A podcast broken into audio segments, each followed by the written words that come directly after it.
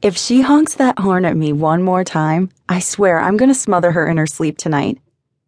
This is supposed to be the best day of my summer, and she's driving me crazy. My sister Addison, Addie, and I are leaving for Lake Hollis today. This is our second year as camp counselors, and this year we have seniority. Addie found out about the upstate New York camp from a flyer she saw during a college trip right before our senior year in high school.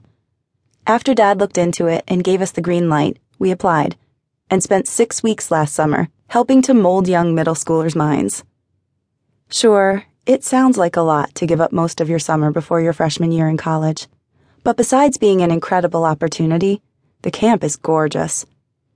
It's made for the upper crust, but they do give scholarships to families who can't afford the $2,500 fee. We all have our reasons for giving up 2 summers during the prime of our lives.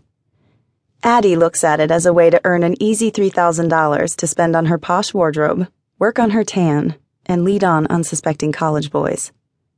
I look at it as an easy way to avoid my stepmother and make an easy $3,000. I've been saving as much as I possibly can for the past 3 years so that I can afford to meet up with Mom, wherever she is, when I graduate. I miss her a lot and just really need some time with her. She and Dad divorced 4 years ago when Addie and I were 16, but she's been gone for 7. Mom is a photographer and had an amazing opportunity to shoot for National Geographic. She travels all over the world living out her dream. She promised she'd be home at least every 6 months, but she never has. In the last 7 years, I've seen my mother 5 times. Once for Christmas, once for my 14th birthday, and 3 times when she had a 2+ hour layover at JFK. She even signed the divorce papers while she was in Malta and had them FedExed to Dad's lawyer. I miss Mom a lot, but at least I get postcards and emails from her every once in a blue moon. Addie, not so much. Not that Mom didn't try. Addie hardly responded to her, so Mom took that as her cue to back off. Mom and I have always been more alike. Addie is just like Dad, which is to say she's also just like our stepmother. Christine is a nutritionist and a fitness instructor. She's nice, but Dad marrying a fitness instructor who is 15 years younger than him is so cliché. Christine knows how to relate to Addison, who is naturally a size 4 and has never worked out a day in her life. Christine doesn't know what to do with me. It seems like no matter what I do or how hard I try, I'm a size 12. Or 14. I'm curvy and have an ass and boobs. Add the fact that I have dark brown hair and Addie has golden blonde locks, and it's the perfect recipe for why people don't believe we're twins. Most of the time we let it go, but with some we tell them about how our dad couldn't have kids, so he and our mom used a donor and did in vitro.